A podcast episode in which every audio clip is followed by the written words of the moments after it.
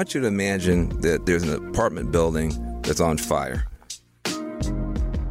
And you're outside, you got a huge crowd outside the building. And you look up and you see a child who's in the third story window, kids frightened, crying out for help. And you see, fortunately, a firefighter start rushing through the crowd toward that building. Now, look, she bumps into a couple of people on the way. You know, she's pushing people out of the way. Maybe she steps on somebody's foot, knocks a cell phone from somebody's hand. But her sole focus is on saving that kid. And she does, just in time, right before the building is totally consumed in flames. Now, how would you react to that firefighter? Uh, would you would you cheer? Would you applaud? Would you call the firefighter a hero? Pat her on the back, say well done, or would you criticize her for the way she went about it? Knocking somebody's cell phone on the ground, bumping people, rushing into the building, being rude? Would you tell her that if she can't figure out how to save somebody without any mistakes or errors, she shouldn't try to be a hero at all? Now imagine for a moment that the person trapped in that burning building is not a child, but one of the many individuals caught up in the criminal justice system. And the firefighter is not a person, but a piece of legislation. Now, that legislation might be flawed or not perfectly executed, but it's the only thing with a chance of freeing people. Because without it, without a hero, even an imperfect one, they are going to go down with that building. This is Incarceration Incorporated, and I'm your host, Van Jones.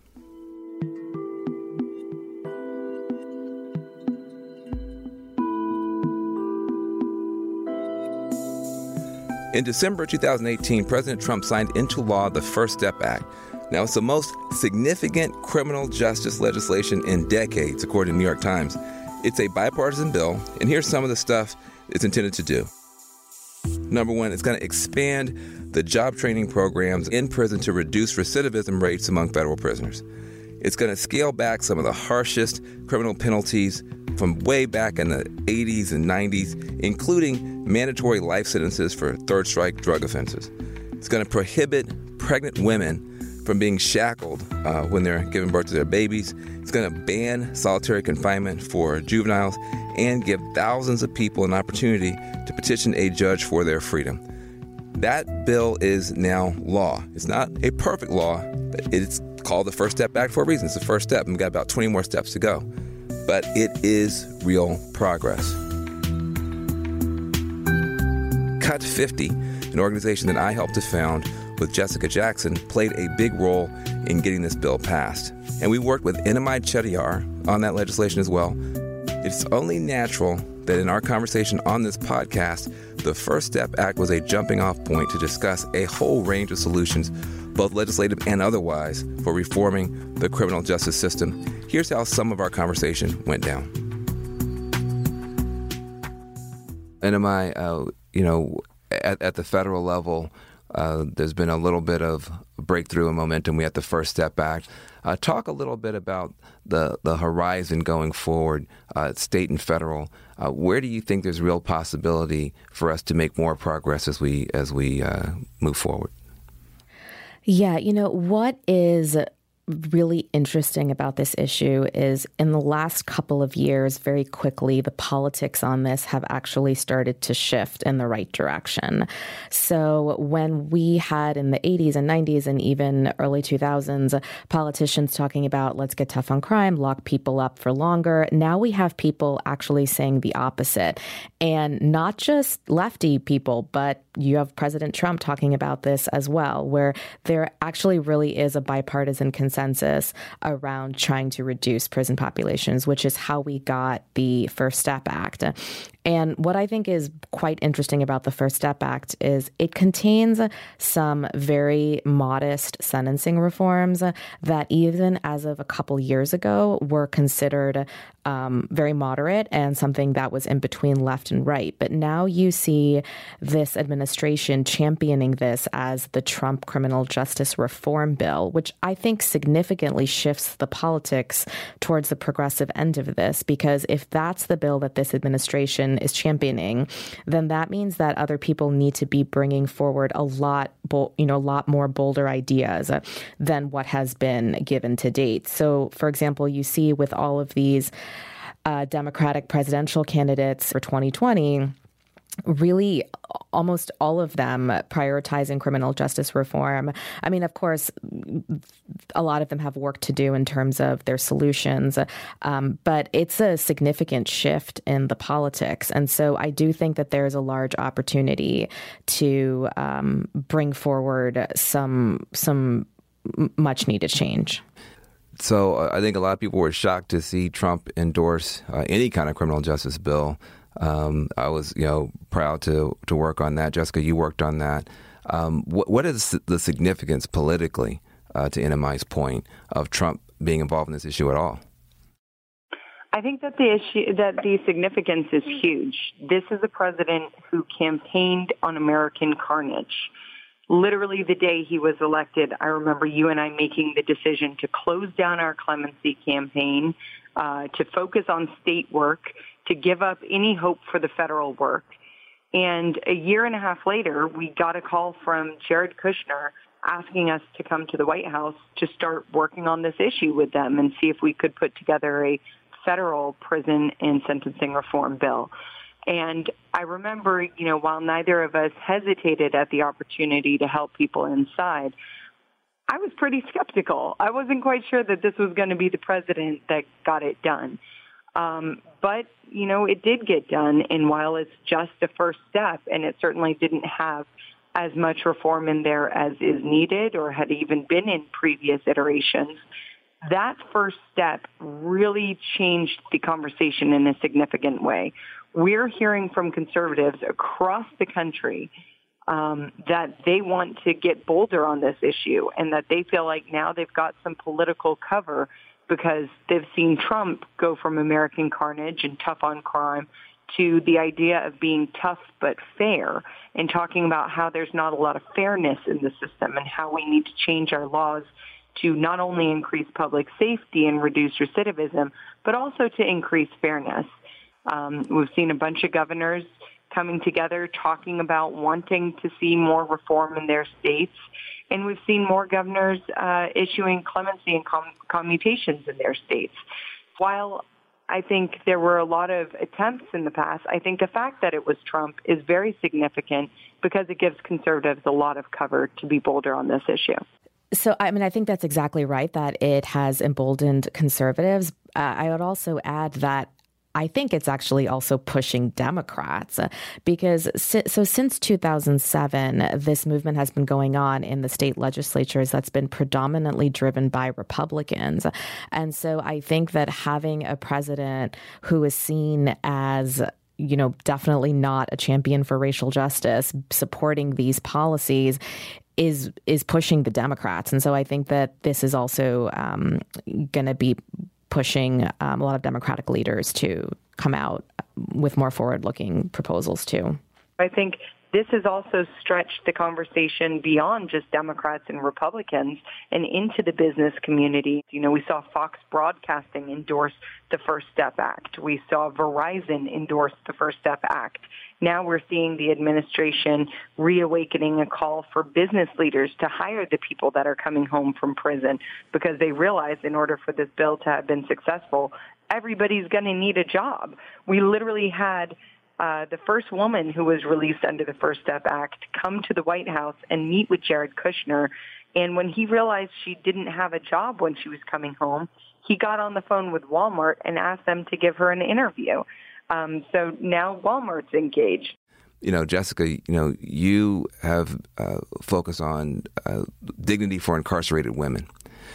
And, you know, I don't think most people understand in other countries, uh, they don't, you know, just dehumanize and humiliate people the way that we do in this country. Why do you think the solution of trying to make prisons less horrible for women is such an important breakthrough? Yeah, so I think that the Dignity campaign has given us uh, something that this movement really needed. We needed to grow the tent. For a long time, it's been folks on the left uh, talking about issues, you know, from a moral standpoint, a human standpoint, Uh, the, they're seeing the damage. They're seeing people going to prison and, and jails. And now this dignity campaign has allowed us to really broaden that tent by pulling in conservatives and pulling in people who have never been interested in this issue ever in their life.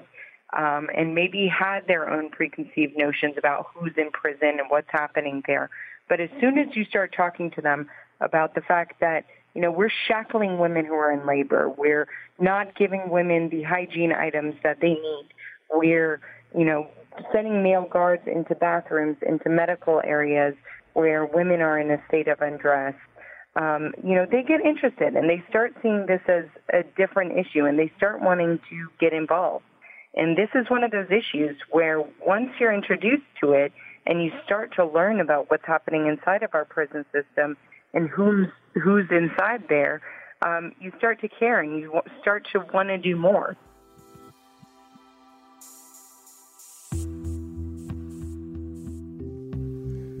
There are a number of ways to do more, as Jessica says, that don't involve going to Washington, D.C. Phaedra Ellis Lamkins' approach was not to head to the nation's capital, but to go instead to Silicon Valley. You know, Phaedra, you actually have, uh, as an African American woman, gone to Silicon Valley, raised millions of dollars. You've launched a successful uh, technology based startup called Promise. Can you talk a little bit about the solutions on the tech side? I think Silicon Valley stepping up to the plate could be the biggest game changer. Can you talk about that? Yeah. Um, really, what we're trying to understand is a couple of things. First is fundamentally, how do we build technology for our folks, right? And so part of what I think is really important is that folks like us create technology so that we solve the problems that are important to our own communities. And so Promise is really about how do you reduce the number of people who are incarcerated and specifically people who shouldn't be there. And so there's two types of ways and two different types of products we work with. One is we work with folks who are under community supervision or who are incarcerated that we think should be out. So, for example, in a place like North Dakota, working with a sheriff um, to get people out of jail and to figure out what supports we can provide so that people don't sit in jail on a pretrial when they haven't been convicted of a crime just because they can't afford bail. And then um, what are the things that we can do? Because we know that if people are incarcerated, um, they're more likely to take a plea deal and then more likely to potentially end up incarcerated again for some small technical violation. So what we do there is work with people and think about what's the technology that also teaches them what works. Because part of what we're starting to learn is that uh, parenting classes do seem to provide support, but does, I'm not sure that AA does it specifically because someone's been arrested for a DUI. So what works? How do we understand what supports people need so that they don't end up incarcerated again? Um, so that's one part. The second thing we're launching right now that I'm really excited about is an uh, application that allows for payment plans and ability to pay for traffic tickets. Because mm. part of what we learned is we started to see all these people who are ending up in jail for these minor infractions, traffic tickets, parking tickets. And so we're launching um, something with a couple of jurisdictions that will allow someone to say, I can't pay this ticket verify that they qualify for something like an earned income tax credit and reduce what they owe and then pay that in a payment plan so that they're not in violation of the court. Because all we want to do is figure out what are the ways in which we can make it as easy as possible for someone to not have these punitive measures in their life.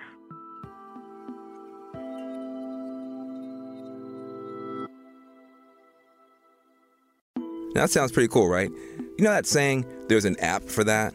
Well, with Phaedra's company Promise, there's an app for freedom. After the break, we're going to come back. We're going to talk about other solutions in the push to end mass incarceration. That's up next.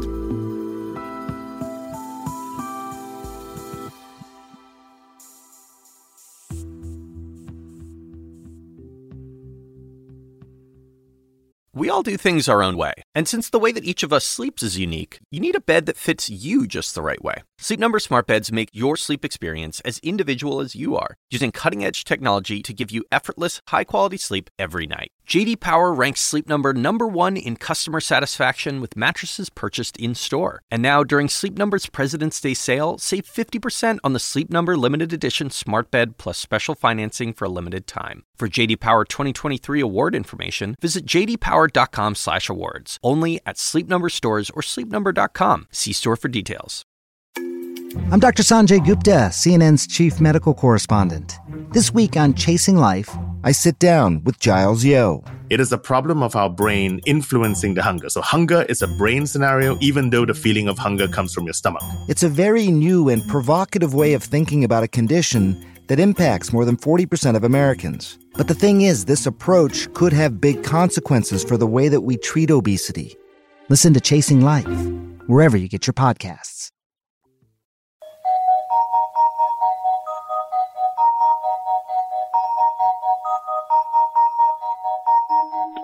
You have to be prepared to sacrifice whatever is necessary to reach your goal.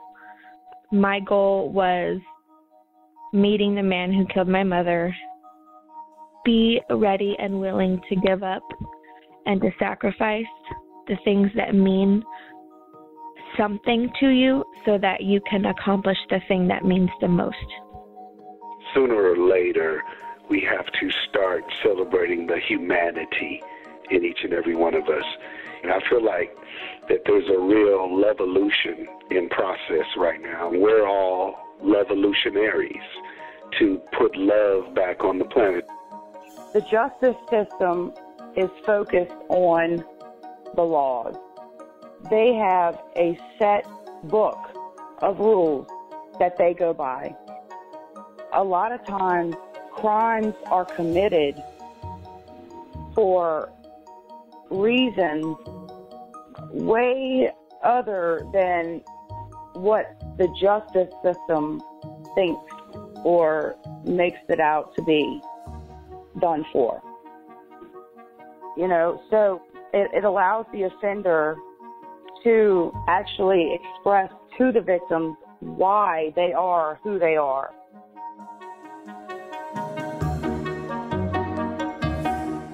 Now, that was Mariah Lucas and Donald Lacey and Callan Gill. They were talking about their experiences participating in something called restorative justice. Now, all of them were featured on the podcast Restorative Justice on the Rise to discuss my docu-series, The Redemption Project.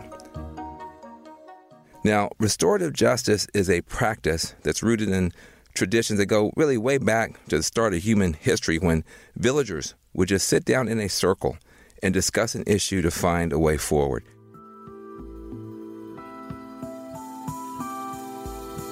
In the 1970s, the U.S. began to incorporate practices like restorative justice into our criminal justice system with juvenile offenders. Now, since then, at least 35 states have passed legislation that allow offenders of all ages to participate in the practice. The Restorative Justice Project of the University of Wisconsin School of Law lays out five principles that form the basis of this practice. Number one, crime is a violation of people and relationships. Number two, victims and the community are central to the justice process. Number three, a primary focus of a justice process is to assist victims and address their needs. Number four, the secondary focus is restoring the community to whatever degree is possible. Finally, number five, all human beings have dignity and worth. So it's this belief in dignity and worth that fuels the work of people like Topeka K. Sam and Shaka Senghor, who are activists that are really on the front lines of the criminal justice reform fight. Here's some more of my conversation with them. Topeka, you are somebody who's helping to lead the Parole and Probation Accountability Project. You've helped us out at the Reform Alliance. Tell me a little bit, though, about the Parole and Probation Accountability Project. Sure. So, again, it came from just my personal experience of being on supervision and having all of these arbitrary things happen to me and realizing that it, was it wasn't only me, it was happening too. And so, what I realized when a person is empowered and understand what not only is I guess, required of them, but what their probation officer is required to do for them, that actually really changes what the conversation is and what the culture is. And so we've created a Know Your Rights Guide, which lets people know that, hey, there is a grievance process that you can go through to hold your probation officer accountable, that here are resources that you need within your, your state, your federal jurisdiction, your county, your district. And so we're doing the guide federally also New York and Philadelphia first, and then we're replicating it in Oregon, Detroit, New Orleans, and then California, and then looking to do a guide in each single state because we do know, unfortunately, you know, each state has different guidances as it relates to probation and parole. What we do in New York or what's happening on a federal level is very different. And so, what I know is, opposed to going to a probation officer and asking them for help when they're overworked and underpaid, making sure that people have the resources at their hands, whether it is through a physical book, whether it is through an app, whether it is on a website. We're making sure that we're getting these resources to the community so that they can empower themselves to be able to transform their lives. And so it's really, really exciting. Um, mm-hmm. Um, some of the great partners that we have on that, and the APPA has just got on board. So um, we're excited. What's the APPA? It's the American Probation and Parole Association. So they have the ability of making sure that the guide goes to every single office, every single probation office, whether state or federal in the country. Mm-hmm. And so our idea is when you come into probation and parole and you get an intake packet at the same time, that person is getting a Know Your Rights guide. So both parties understand that they are both accountable to each other. Mm. And that way that we're starting off this relationship in a place that will actually be helpful helpful and less harmful. You know, Shaka, you know, uh, you are a, best-selling author, you're a producer, um, but you also do real work.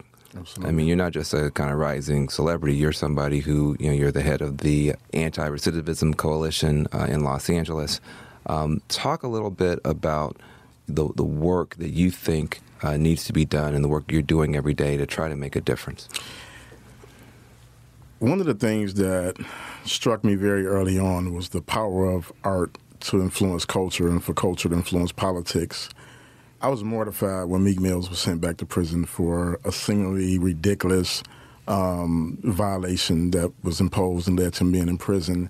And what I realized is that we have to shift the I got you culture to the I support you culture. And in order to do that, people have to see it. You know, the the it was shocking to me that so many people thought that he deserved to be in prison.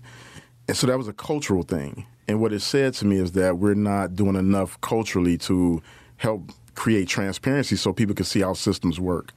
So what I do in my day-to-day life as the executive director of the Anti-Recidivism Coalition is try to empower our members to take control of their narratives that brings people in proximity to the issue, to help people see that these are people who serve their time and now they're returning to society. And instead of us looking at them and saying, I got you when you did something wrong, it's saying, you know what, I want to support you on your journey. Mm. I want to provide you with the resources to make sure that you can reestablish yourself in society and reimagine a life for yourself and your family. And so, what we do in our day to day work is ensure that people have access to employment, that we remove those barriers. And we've been able to work with a lot of organizations and a lot of companies who, in the past, had impediments if you had a felony. And because they've been in proximity to our members and they realize that these are just everyday people who made poor decisions in their youth, served their time, and they just want to get out and they just want to do work. They want to go to school. They want to contribute meaningfully to their community. And so my responsibility is to help foster those relationships and cultivate culture in a way through storytelling, through my writing, uh, through speaking on, you know, across a broad spectrum of, of platforms to ensure that people can understand that if you just spend some time with us, mm-hmm. you'll realize that we aren't. Uh, you know, your greatest nightmare, the mm-hmm. boogeyman that, that mm-hmm. you've been sold on, you know, and a lot of my experience, uh, especially in the last few years, is working alongside yourself and uh, other incredible human beings uh, out in this work, was when I went to Germany and I saw how they, from the very beginning of a person's encounter with law enforcement, are working feverishly to make sure that these people return to their communities healthy and whole. I knew that if we can replicate that model, whether it was through culture, through art, mm. that we can change the world. And just, you know, my, my last point is uh, with the passing of a community icon, Nipsey Hussle.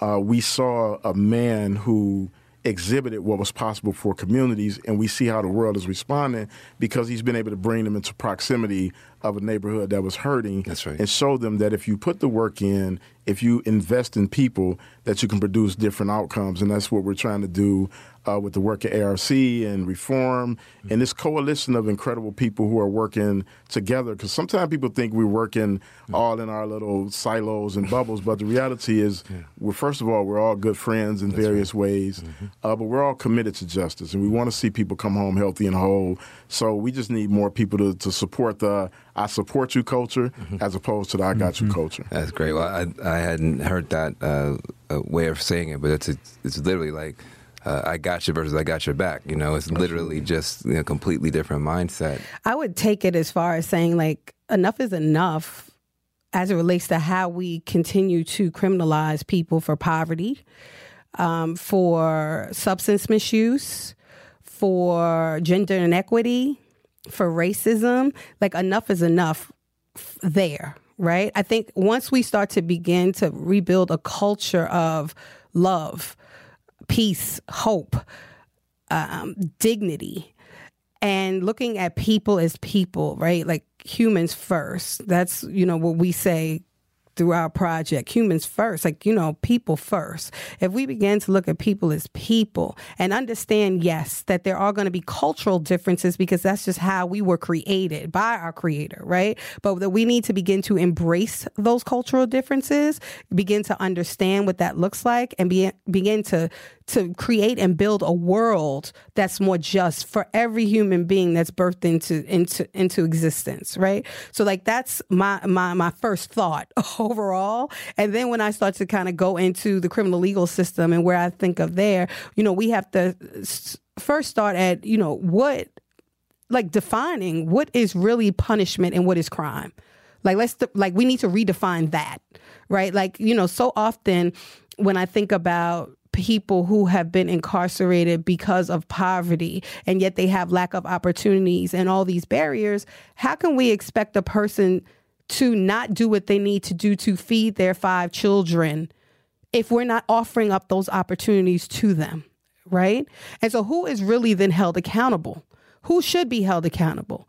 if there's so many people that I know that I come in in, in touch with through Ladies of Hope that they have been incarcerated because of stealing Pampers, formula, food.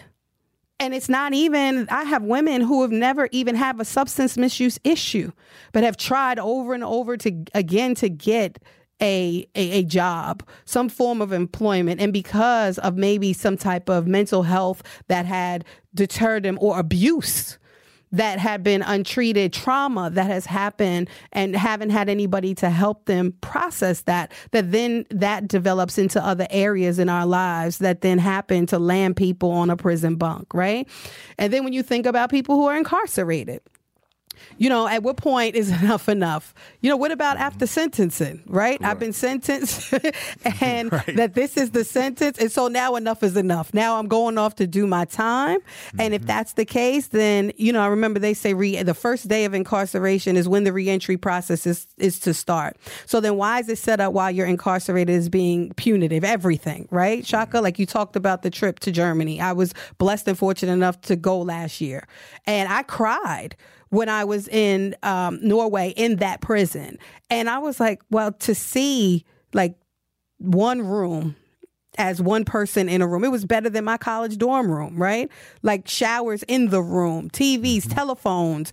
Um, the officers, as we know them, didn't call themselves officers, you know, and people were in there in their regular clothes. They were, I didn't see any guns or any mace or anything like that visible. And it's like, okay, you understand when enough is enough. Like if I'm coming into a system after being criminalized my entire life, just even because of the basis of the color of my skin, and then I come into a prison system that now is going to be even more arbitrary, more punitive, has erased me from existence. I no longer have a name.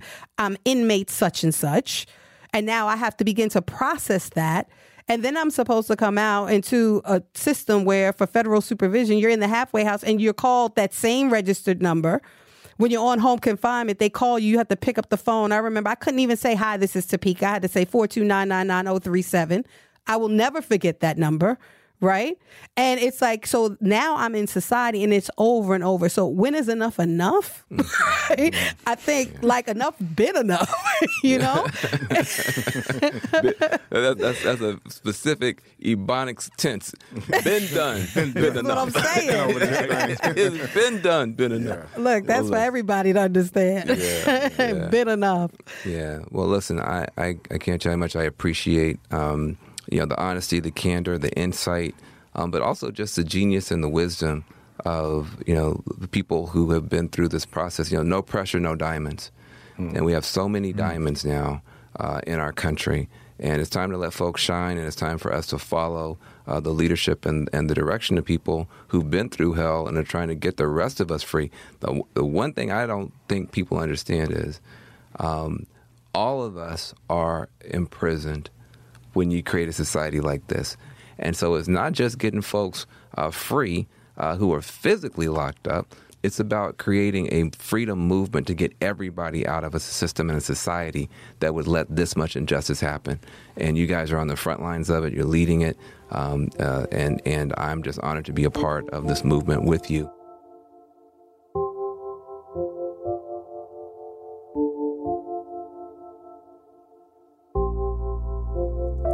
I think it's really ironic uh, that two of the big grassroots movements that developed during the Obama administration, the Tea Party on the right and then Black Lives Matter on the left, both ultimately pushed the country toward criminal justice reform.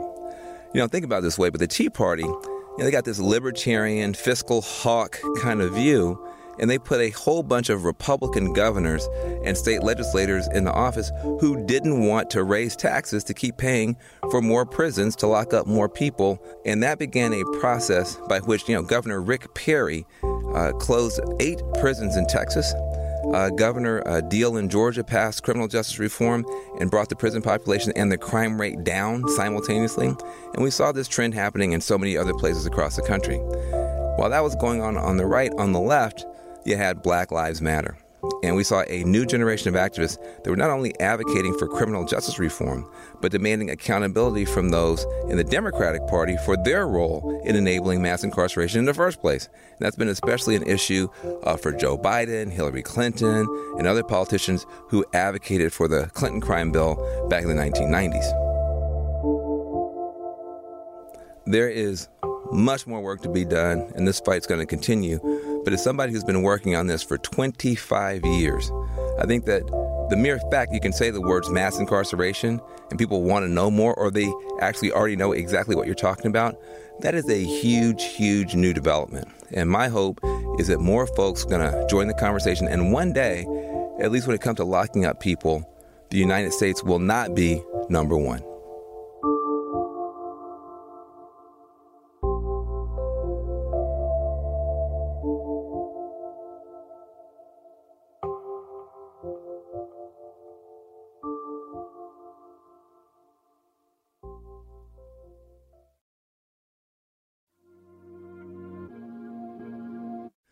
If you want to know more about how restorative justice works, check out my docu-series called The Redemption Project on cnn.com/go. It will take you into the room as people uh, who've caused real harm and gone to prison for that uh, come face to face with the people that they hurt and they have conversations for the very first time, face to face, sometimes knee to knee. And you get a chance to see the restorative justice process in action. It's beautiful, it's heartbreaking, it's hopeful. I hope you'll watch it. Again, you can visit cnn.com slash redemption to learn a lot more.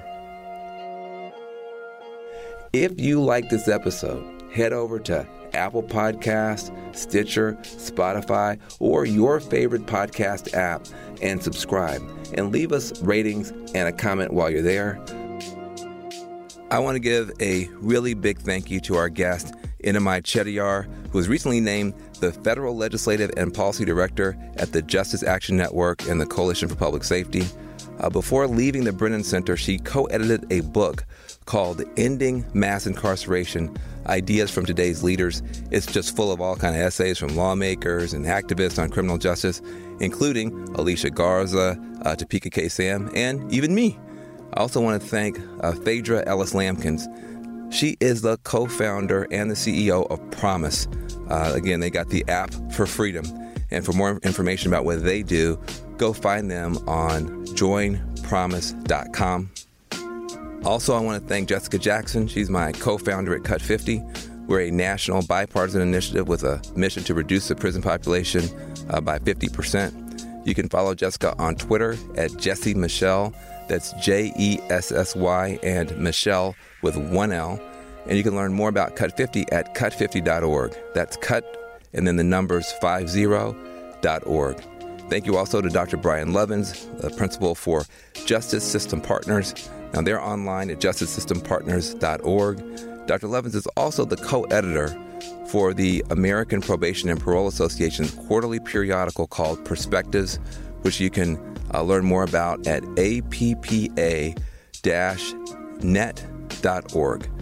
Uh, that's appa net.org. You can follow him on Twitter at BK Winston. That's W I N S T I N. Also, want to thank Topeka K. Sam. She's the founder and executive director of the Ladies of Hope Ministry, which helps marginalized women and girls transition back into society through access to resources and education, etc. You can find Ladies of Hope Ministry at the LOHM.com. And to learn more about the Parole and Probation Accountability Project that Topeka mentioned in this episode, you can visit the ppaproject.org. Again, that's the ppaproject.org. And finally, thank you to Shaka Senghor. He's executive director of the Anti Recidivism Coalition. That's an organization that's got a mission to provide support and advocacy for people coming home from prison. Learn more about them at antirecidivism.org. Incarceration Incorporated with Van Jones was produced by Amy Eason, Elizabeth Roberts, and Emma Sislowski, with additional support from Andy Lichtenfeld and Gus Alexander at the Reform Alliance. Excerpts from the podcast Restorative Justice on the Rise were provided courtesy of the host and executive producer Molly Leach. You can find out more at restorativejusticeontherise.org. Special thanks also to Lizzie Fox, Molly Harrington, Sierra Cowan, Damian Prado, Bree Hare, Nydia Chambers, John Adler, and Amy Intellis. I also want to thank the Reform Alliance, where I am the founding CEO. Uh, we're working very hard to completely transform the probation and parole system in the United States of America. Thank you so much for listening. I'm your host, Van Jones.